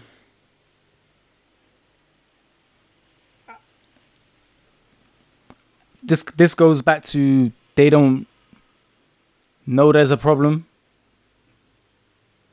So that twenty that twenty-seven percent is obviously they're they're oblivious. They don't think there's a problem to be, to begin with. So it's it's hard for them to identify. I feel that there's still there's still good people in the police force, yeah. um, that do their job honestly, um, and with integrity. So no, they're not all racist. The issue is when you may or may not know that your colleague is, but you know something is wrong, but you'll choose not to do anything about it. Right. Because you're risking your own job, which... Are you risking your job, though? Well, if you speak up against it, then you're kind of going against your boys in blue. Your but badge, then, you're going against your... But then wouldn't that, wouldn't that kind of lend, like... points to the like lend credence to the theory that the police force is institutionally racist. Yeah, it would. It would, um, and it goes back to what I said about integrity. If you have integrity, then you just you're gonna do the right thing. You know right from wrong. And yeah, like it would reinforce that there's a lot more race racial issues being had in the police force, and there's a lot more racist police, sorry, should I say, than um, But as for the twenty-seven percent, I, I don't know. They don't know what they do. Yeah, I guess it, I can't really speak too much on that. They they they they haven't experienced it, so if they can only vote off experience, then they're obviously they're gonna say no, right? Yeah, that's fair enough. Um, and then another statistic was black people are more than twice as likely as white people to say there is too little representation of black people in the media. Two thirds, sixty-seven percent of black people indicate that, compared to twenty-seven percent of white people. Um, I. I briefly, I get briefly. I I've got something to say. I've got something to say on this point. I touched on the thirty percent right real quick because um, because they're not looking for it, right? So they're not really gonna notice it. They're not looking for it. Um, I I believe that's, that that's correct. Yeah, you're right. There, there is underrepresentation. Actually, there was recently. I think it was a couple of days ago that the B B C have gave. I think it was like a hundred million over three years for more um. diverse content to be made, and I'm happy obviously I'm happy to hear that. That's a lot of money, but I just hope that they are employing um black scriptwriters and who are casting black actors to tell um black stories, yeah and, and show more um portrayal in media as well. And that's, I did also see another, this was a couple weeks ago, I think maybe two weeks ago. This was recently, just after the protest in Parliament Square. There's um a group called uh, what are they called? What are they called? What are they called? I f- the name will come to uh, Woke Babies. I don't know if you heard of them. What they do is woke they babies. they have they write children books. Oh, okay. Um, but it's it's bringing more like awareness to like black characters. Um, where we wouldn't normally be portrayed. So, for instance, there may be like a Wizard of Oz, yeah, which everyone knows a story, but there wasn't any black people portrayed in that, so it's kind of flipped around. And I, I don't want to say that for sure because I, I haven't yet purchased one of their books. I've just recently seen it, but I know that they're doing a lot to bring awareness to the same poll that, that would relate to that. Okay, not being represented no, enough in, in media and yeah. T V and books and things like that. So there's a Woke Babies. You can they, they do have an Instagram, Woke Babies U K, um, and yeah, and they are doing what they can to bring awareness, especially in children's books. Is really important because that's very true. That leads me. You know what? I never actually intended to talk about this, but this leads me on to something that um something that I read the other day. Um, have you ever heard of the, the doll test? The Dole test? Yeah. Dole? No, I haven't. Um, so, the Dole test was, um, it's a very interesting thing. And again, I think I read about this in Akala's book. I think I've seen this before, but I never actually looked into it properly. But, um, I'm reading this directly from N double A C P L D F dot org, and it was um, it's an article titled "The Significance of the Doll Test" if you want to look it up. But uh, first paragraph says, in nineteen forties, I'm sort of paraphrasing here, the they designed and conducted a series of experiments known colloquially as the Doll Test to study the psychological effects effects on segregation of segregation on African American children. And basically, what they did was they used some dolls and they gave they they showed them to the um to some some to black to black children, yeah, um between the ages of three and seven, and they were asked which doll they preferred,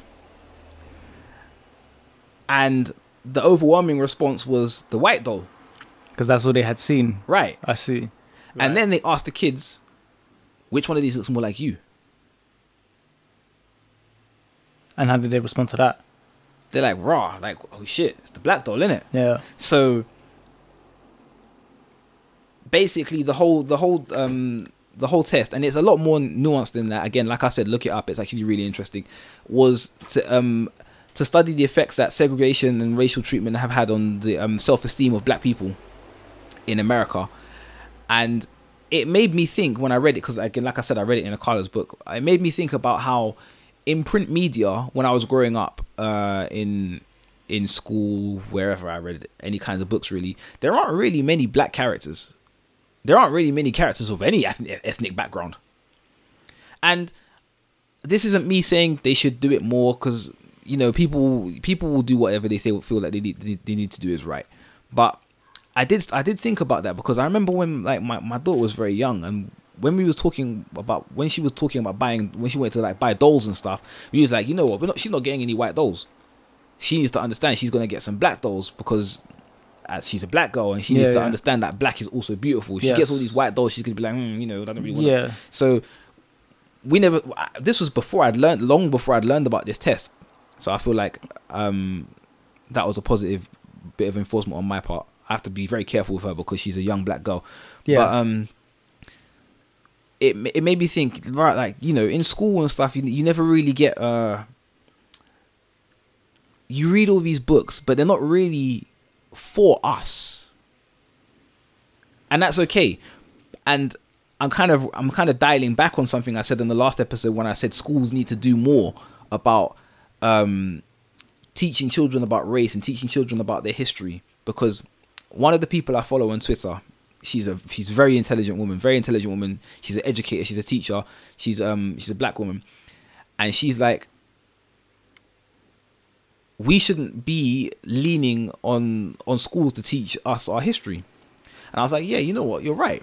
That's one hundred percent right. But then she doubled down on it, and she was like, we should be we should be making sure we do that at home and stuff like that, and we should be like making more of a conscious effort to teach the, not even necessarily our kids, but the younger children around us, nieces and nephews and stuff like that, about black history and black culture. And I was like, right, you know what, I've never looked at it like that. We think because we send our children to school, that's where they should basically learn everything, everything until until until they grow up to an age where they can learn things for themselves. But we as parents and we as older older figures, father figures, uncle figures, we need to do more to teach kids about the um about these kind of things in about these kind of things in life. And I started to look at things, started to look at it differently in that sense, because the government rejected a whole bunch of petitions about um teaching. Um, the negative parts of Britain's colonial history, teaching more about black people's contribution to the country, um, things like Windrush and stuff like that. Uh, so you see the Windrush, right? Yes. They brought over, I think was was the first, was it five hundred? Um, I'm not entirely sure. I'm not sure. I don't want to say the number. I maybe off with that number. And was it to help rebuild the country from the effects of the Second World War? Yes, if, if I remember correctly. So. Yes. Had there been no effects of the Second World War, it was untouched, what would have happened? What do you feel would have happened? It, it, like, it's like they're bringing, we're bringing you over to do work for us. Yeah. So it's it's not modern day slavery? Well, no, because the idea was that they were going to be paid. And they were going to be like, you know, they were going to be given British citizenship. But it, and they would... All right, but that's kind of... Nah, that British that British citizenship is in limbo. No, they got a bunch of them got deported. Like yeah, a, exactly. A yeah, so deported. That's false promising. Yeah, yeah. Um, so I now, think... when you look back on it, was that the case all along? I mean, this is I, I conspiracy guess, theory, and I, I but I guess they were playing the long game because again, yeah. like, back then there was they, they didn't they didn't have any like um the, the the Windrush generation from the from the from my understanding, and again, people, if you're listening to this and I'm wrong, please check me. Yeah, yeah, because I don't know every I don't know everything because this is this is something I need to look into all. myself as well yeah. because I didn't know much about this until a couple of years ago myself. My parents came here shortly afterwards, but um they came here and they never had any like certification or proof to say they had indefinite leave to remain. And in twenty ten, the Home Office destroyed all the landing cards of the Windrush generation. Yeah. So they couldn't prove they were they here legally at all. It, yeah. So now it's like, okay, boom, we don't need you anymore. We can send you back. Yeah. So you know what I'm saying? Like, you don't seem like there's no underhanded tactics out there at all. Like, you don't nah, sense an element of treachery. There definitely is. There definitely is. Um, and that, again, that's something I also need to look into more. But um, sidebar: do you buy Uncle Ben's? Never. No, it's owned by Mars. I, I was told it's owned by Mars. Uh, I don't know about that. I've read something about uh, how they're taking him off the off the packaging or something like that. Yeah, yeah, they, they're doing it with quite with like was it Quaker? Quaker Oats owns Aunt Jemima. We can't. That's quite diff- more difficult to get around here. You have to yeah. get from like the the world sections and supermarkets, some imports or whatever. But see, but. that's that's another thing. Black people did not. I don't know. If, well, I, I'm, I'm. When I say I speak for myself, I speak for I speak for myself because. It, but I'm not it should have. It world. should like you know. You shouldn't shouldn't have been there in the first place. No, it shouldn't. It shouldn't. But this is this is black people. We didn't ask for this. It's not that we didn't ask for it. It's I mean, like, you can have an image of, of a black woman that could be your aunt, but not that kind of, you know. Yeah. And I'm sure it came from like a racist song to begin with.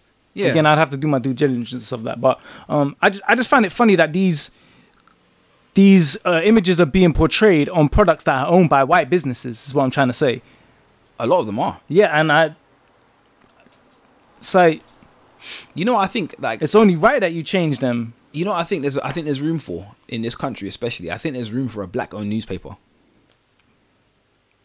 yeah, or some kind of that. or some kind of black-owned media publication. I think, I think it's something we need, and I, I would like to see that. So long as it's it's it's it's black-owned and there's not like silent partners that own yeah, yeah, yeah. fifty-one percent and it's yeah, yeah. it's a white guy or a Jewish guy or something like that. Yeah. No, I hear you. I think that's I, a lot. That, that happens a lot. Like, there's a lot of black black businesses, but they're secretly owned by some. They or have secret partnerships. Yeah, they got they, they're front. They're fronted. Yeah, yeah, like it's uh, again. Think, that's really uh, like inte- where's the integrity in that? How would you think something like that would start? I think that because I, I genuinely believe it. Like, it's not, it's not my area of expertise or interest, but I genuinely believe that that would be a really really how, good thing. I mean, it's, how did the first newspapers start? The only thing I could really imagine is.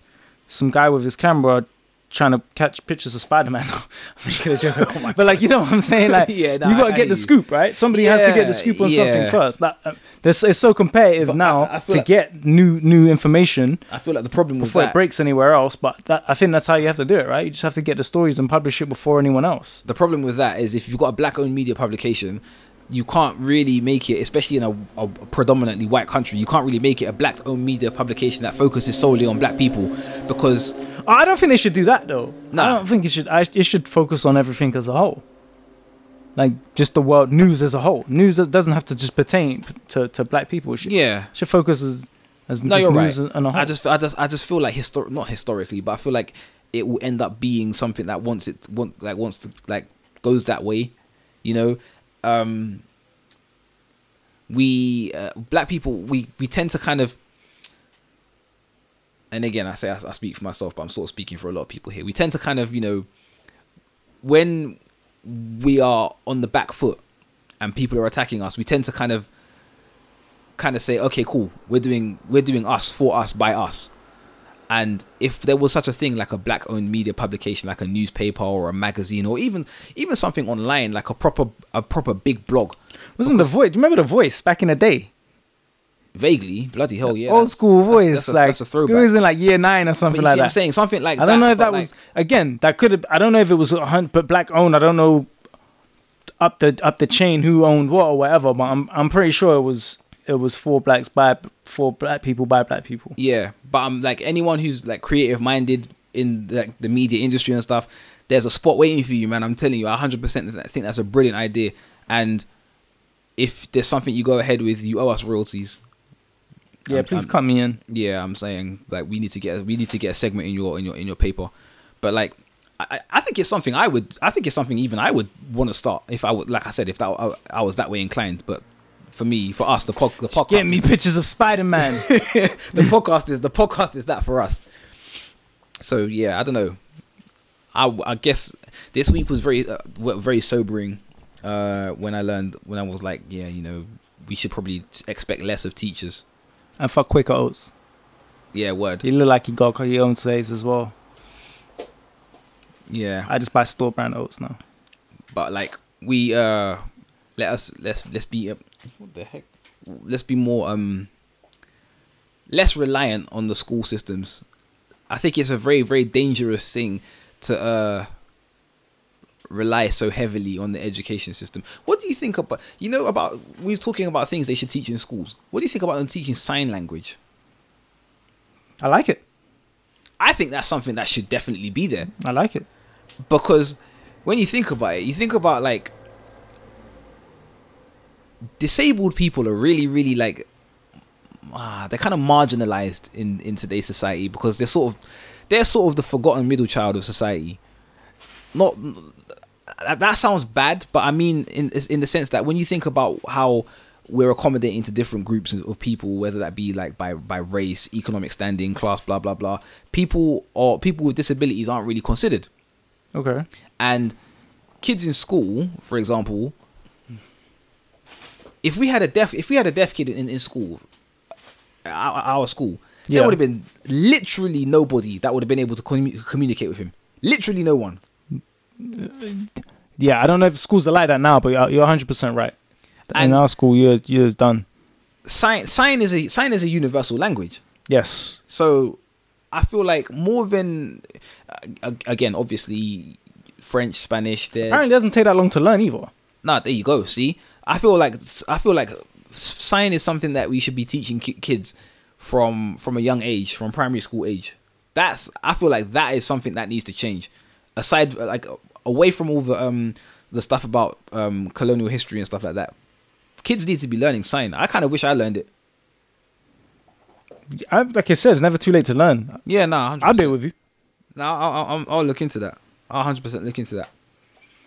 But um, we've reached the hour and a half mark. Um, and been chewing your ear off. Yeah, I, I can't lie. A lot of the stuff that we've mentioned on here was pretty off the script. Yeah, it's free. I'm always freestyling. But that. That's kind of the that's kind of the way I like it. I don't it's gotta be organic. Yeah, yeah, yeah. Like if you, if you rehearse too much, it feels a bit unnatural. I don't want to feel like I'm reading mm. off an auto cue. But um, and I ain't been here long enough to do that, man. I'm still new. Well, thank you again for having me. Any other closing thoughts? Ah, oh, stay out the heat, man. Oh, it's man. hot. Stay hydrated. Yeah, stay, stay hydrated, man. Stay hydrated. Stay healthy. The flying ants are back as well, so that's uh something, something to. Something to be aware of. Um, at this point, don't forget it's very hot, it's very warm outside, but the Rona is still a very real threat. Um, until we know such a time, like the government isn't really taking this seriously. So until we know such a time that there's like some kind of way to actually manage this properly or manage it yourself, just be careful, be mindful of others. Treat treat the coronavirus like you would like you would the road. You might be a very good driver, but there's one idiot that will crash into you at some given point.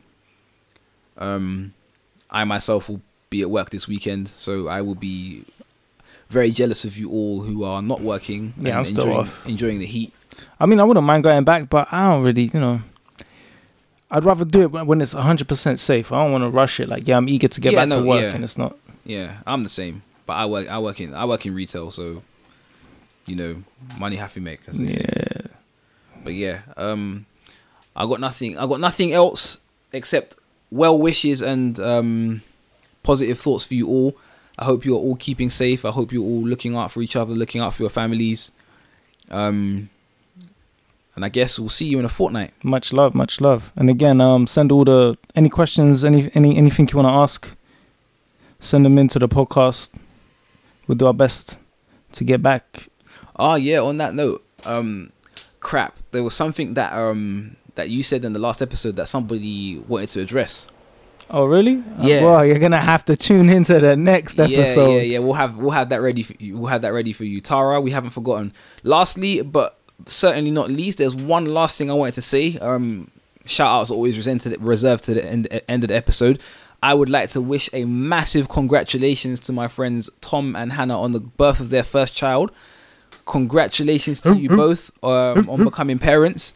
Welcome to the new adventure. Don't listen to any naysayers that are like, oh yeah, it's going to be hor- horrible from here. You know what? One of the things when I became a parent, no one had anything good to say about being a parent. It was just all nightmares and stuff like that. And fam, I got a cat. Do you know how much people told me not to do it? Yeah, like I couldn't even imagine a child. I'm telling you, man. Listen, don't listen to it. Like Tom, Hannah, if you're listening to this now, I appreciate you both and I love you both. Don't listen to the naysayers. Cat's sick as well. Um. Banging. Children are a, a blessing and a wonderful adventure, and I know you two are going to make great parents. I could imagine. So, until oh. next time. Happy birthday to my sister as well. When's this dropping? Saturday. Oh, no, yeah, no. My sister's birthday is tomorrow. That's a Thursday, but happy birthday to, happy birthday happy, to her. Happy belated happy birthday. to my big sister. Uh, happy belated birthday to, uh, to, to, to big sis. Um, yeah, that was it. I think I, I don't think I have any more shout outs. Um, no, I'm good. Have again, thanks for having me here. Belated, belated Happy Father's Day to everybody. That, oh yeah, um, Happy Father's Day to you, man. Thank you very um, much, man. Um, my daughter made me a, a, a drawing, and I'm sticking it on my wall. I'll probably laminate it actually. I was, I'm not gonna lie, I was expecting like a tie, some handkerchiefs, some cufflinks or something. I've been sunning you for years. Yeah, right. Maybe, maybe next time, innit? But like, yeah, well, like I said, till next time, peace and love. Um, we out.